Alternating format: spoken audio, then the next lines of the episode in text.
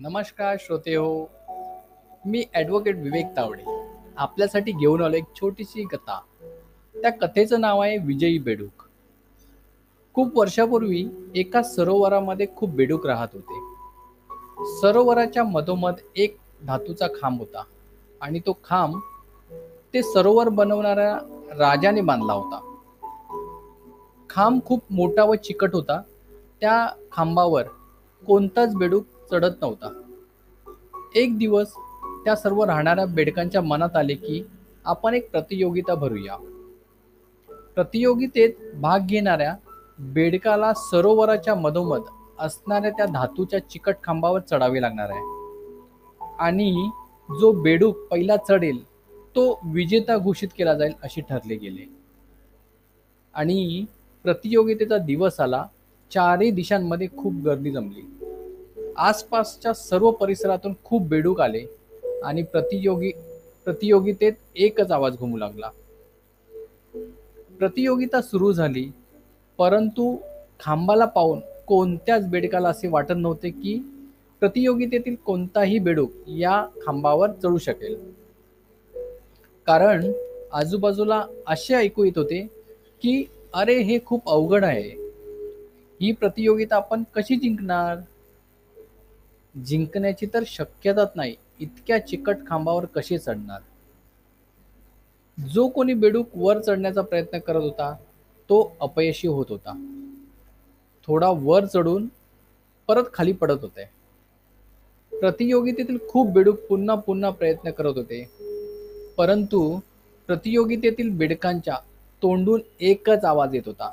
हे होऊ शकत नाही आणि हे अशक्यच आहे. आणि प्रतियोगितील जे उत्साही बेडूक होते ते सर्व ऐकून हताश होत होते आणि आपला प्रयत्न करून सोडून देत होते.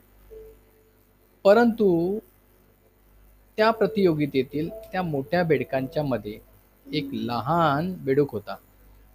जो सारखा सारखा वर चढण्याचा प्रयत्न करत होता आणि खाली पडत होता.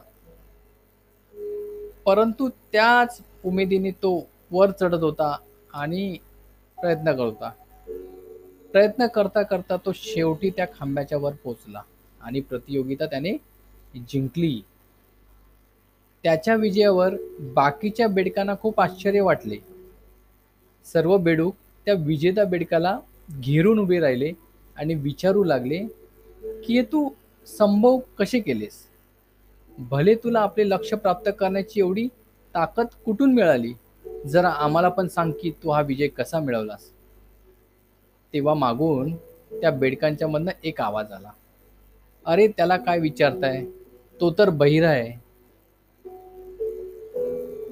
आणि सगळे स्तब्ध झाले. मित्रांनो यावरनं आपल्या लक्षात येते की आपल्यामध्ये आपले लक्ष प्राप्त करण्याची काबिलियत असते. पण आपण आपल्या आजूबाजूला नकारात्मक वातावरणामुळे आपल्याला दुसऱ्याच्या तुलनेत कमी लेखतो. आणि आपण जी मोठी मोठी स्वप्न पाहतो ती पूर्ण न करताच जीवन जगतो. खरं तर आपल्याला आवश्यकता या गोष्टीची पाहिजे की आपल्याला कमकुवत करणारा हर एक आवाज याप्रती आपण बहिरे झालो पाहिजे. आणि हरेक जे दृश्य जे आपल्या प्रती असतील तिथे आपण आंधळे राहिलो पाहिजे. आणि मग बघा आपल्याला या विजया विजयी होण्यापासून कोणीच रोखू शकत नाही.